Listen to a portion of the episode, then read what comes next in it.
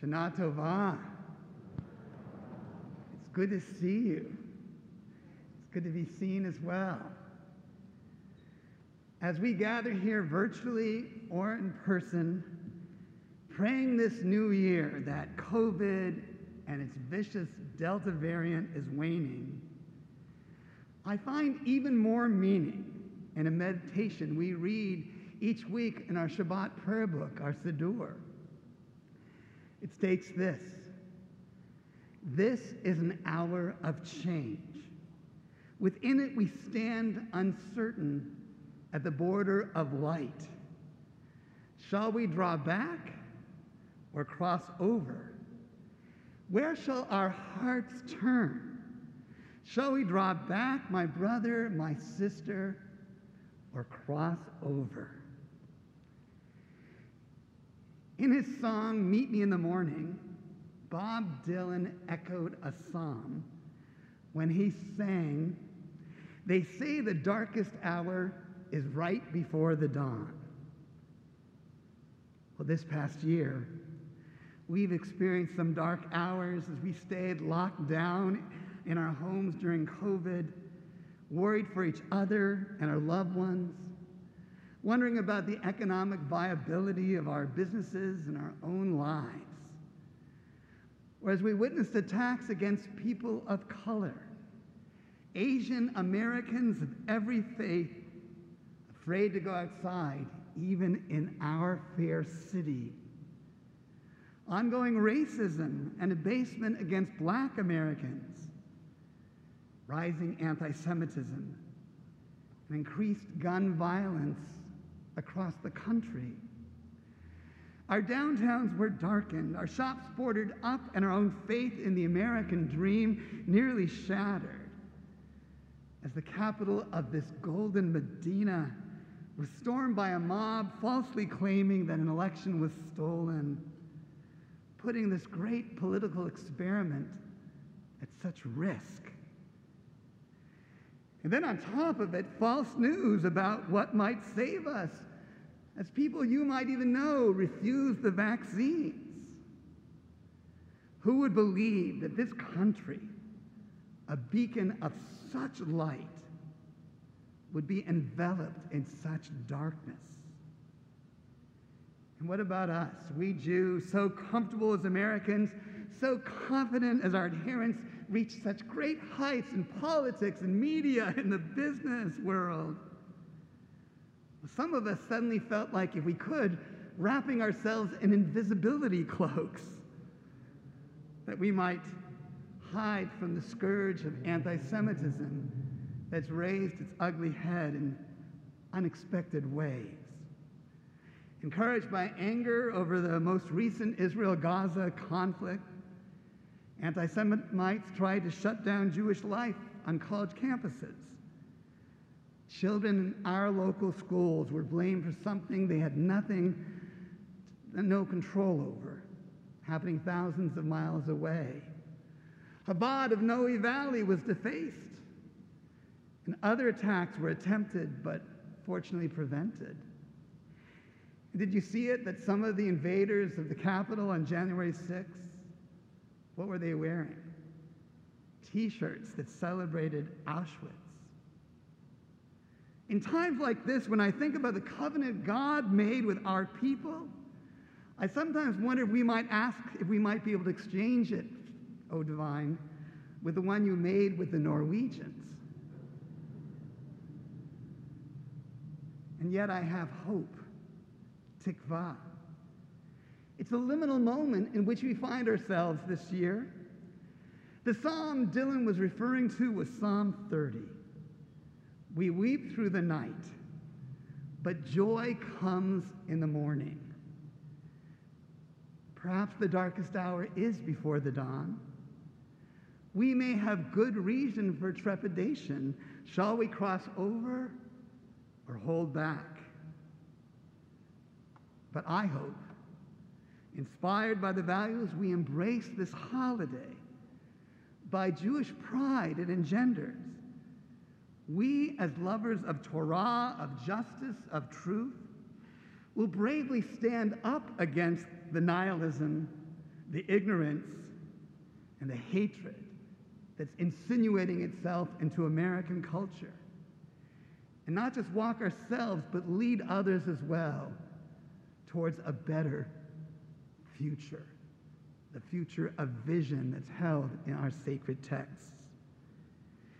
Now, I know it takes courage to cross over and embrace a path that runs against the norm. In Jewish tradition, we have many examples of this because Judaism was never interested in the norm, but always interested in the pursuit of the good and seeing each person bring the holy forward and represent that which we call God that cannot be seen but is seen but is seen in each of you. There's Moshe Rabbeinu at the burning bush, heeding the call to leave his comfort and go challenge Pharaoh. There's that moment at the Sea of Reeds where our people had to find the courage to wade into unknown waters and walk towards freedom.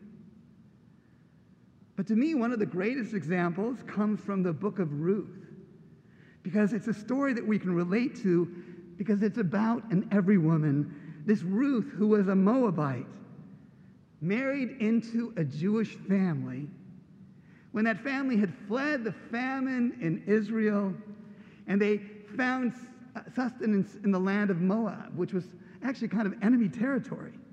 But the Moabites took them in, and their sons married Moabite women.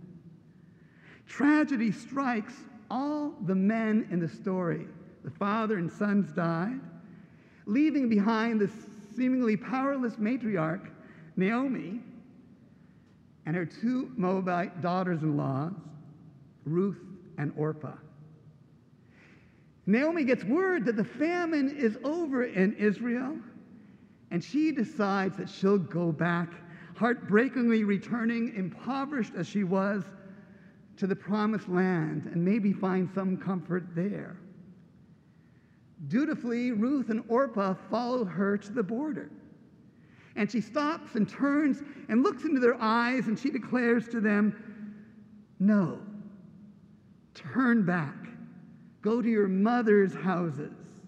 Why should you go with me? My lot is bitter.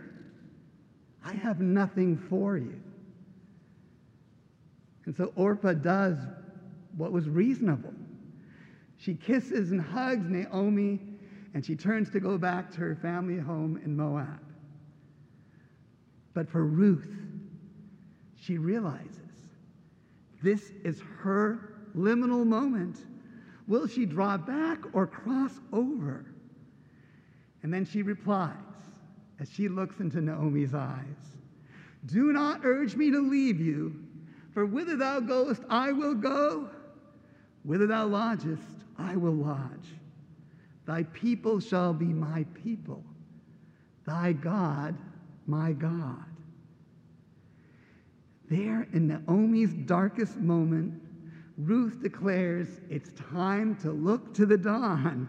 She steps towards hope and leads Naomi forward. And in so doing, she brings renewal not just to Naomi, but to the entire Jewish people. Because the tradition teaches us that this Ruth, who ends up gleaning the fields in the land of Israel as the poorest of the poor to feed Naomi, she eventually becomes the great grandmother of King David. Think about it. It's an extraordinary understanding of the tradition. This biblical tome radically asserts that the Davidic or messianic line runs through the womb of a formerly impoverished, self converted Moabite woman. Isn't that amazing? Whither thou goest, I will go. Thy people will be my people, thy God, my God. I think that today we might be guided by the light of Ruth's example and enter the gates of return this year, despite our disappointments, our tragedies, with the courage and hope that you can find in yourself, like Ruth found Hasn't your experience of COVID forced you to think about the deeper meaning of your life in new ways?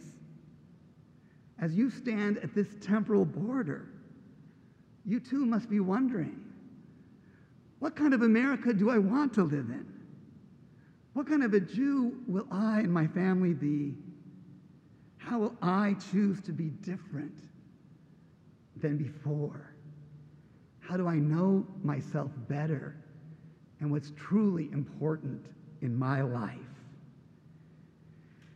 So, in answering some of those questions or trying to, I want to take a moment and unpack Ruth's three essential statements.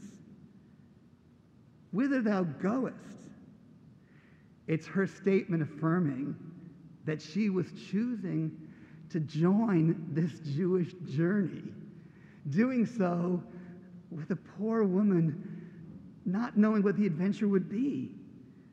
But she joins the journey. Let her action remind all of us that to be a Jew today never has been and should not be defined solely or confined by religious definitions.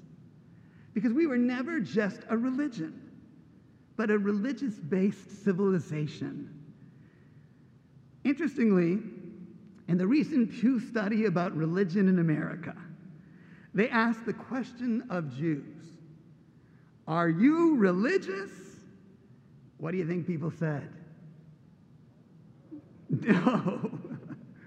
But when asked, do you care about Jewish values, about Jewish culture, about sharing Jewish holidays, and the well being of the state of Israel, they said the majority did yes. Now, I think if I took that same poll of all of you in this room, in this great temple, I might get the same response. Think deeper about what does it mean to be and identify as a Jew. It's not just religious. Pew also proved what we've known for a while that this Jewish community is growing more beautifully diverse. Among Jews 18 to 29, 15% of us now identify as a race or ethnicity other than white.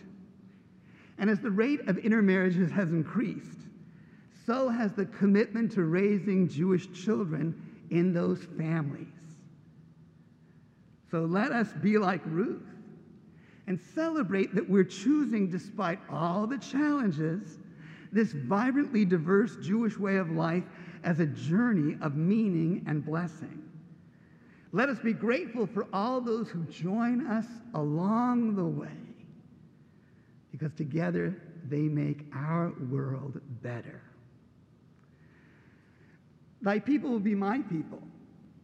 If we learned anything during this past year of COVID, it's that we need community. Doesn't it feel good to be here together, those who are here?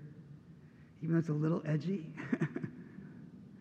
As Martin Buber taught, that great thinker, all real living is meeting. This new year, I hope you'll take stock of how you're being open when safe to meeting, to engaging with others to making new friends, to try new experiences, whether virtual or in person, and being truly present, bringing down the wall of the self to meet others in your lifetime. Of course, as a rabbi, I'm going to advocate that the synagogue is a great place to do that.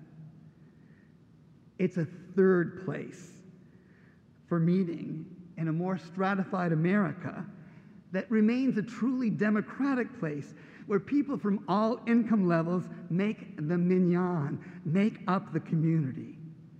I know how busy you are, and I'm always selling you to try to come. But once a month or so, put us in your calendar.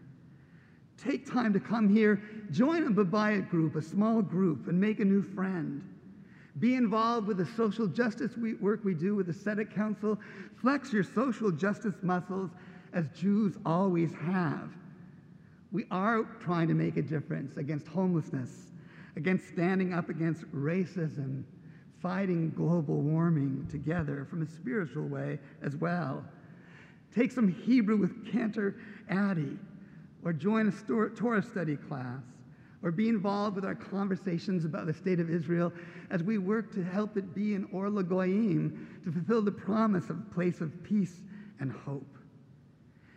Make sure that you're talking to people different from yourself and experience personal renewal and widen your minyan instead of living, as so many of us do, in an echo chamber. Will you get out of that echo chamber?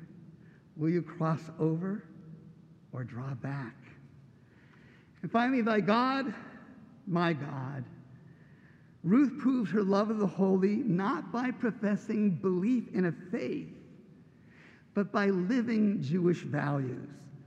She casts aside her pride and she gleans in the fields, bringing food to her elderly mother in law, standing with family in their time of need. The ancient rabbis understood that God's presence and wonder was made manifest through her actions. The contemporary rabbi Arthur Green reminds us that the mystics of our tradition taught that the indwelling presence of Adonai is to be found everywhere, in each place, moment, and human soul. We need only to open our eyes to it in the time we've been given and train ourselves to notice, to start paying attention. Maybe COVID will help you, your experience during this time, to start paying attention in new ways. For all life is filled with opportunities to uncover and uplift the sparks of the divine light that are hidden all around us, waiting to be released by your act of kindness, of goodness, of blessing. To me, this is the essence of the Jewish spiritual journey. And all the things that we do, from prayer to study to holidays to Shabbat, are meant to help us create a framework of being that encourage us then to bring, be those spark bringer outers and help the holy be present all the time. It's a living Judaism that Ruth practiced when she gleaned those fields. It's a living Judaism you can practice outside the doors of this beautiful sanctuary. Perhaps the darkest hour is just before the dawn. Perhaps we are more aware of who we are and what we can yet be. Perhaps joy can come in the morning with such awareness. We stand at the border of time celebrating this Jewish New Year and the creation of the world. Let us renew our worlds this year. Let us step forward into life and keep working to push back the nihilism the racism, the atomization of our society by living a Judaism of hope that sees God's presence in every one of you and every person in the world, if we will but take note and bring out the blessing in them and in us. So may it be God's will this year, so may it be your will as we cross over into newness. Shana Tova Umetukah. Happy New Year. Shana Tova.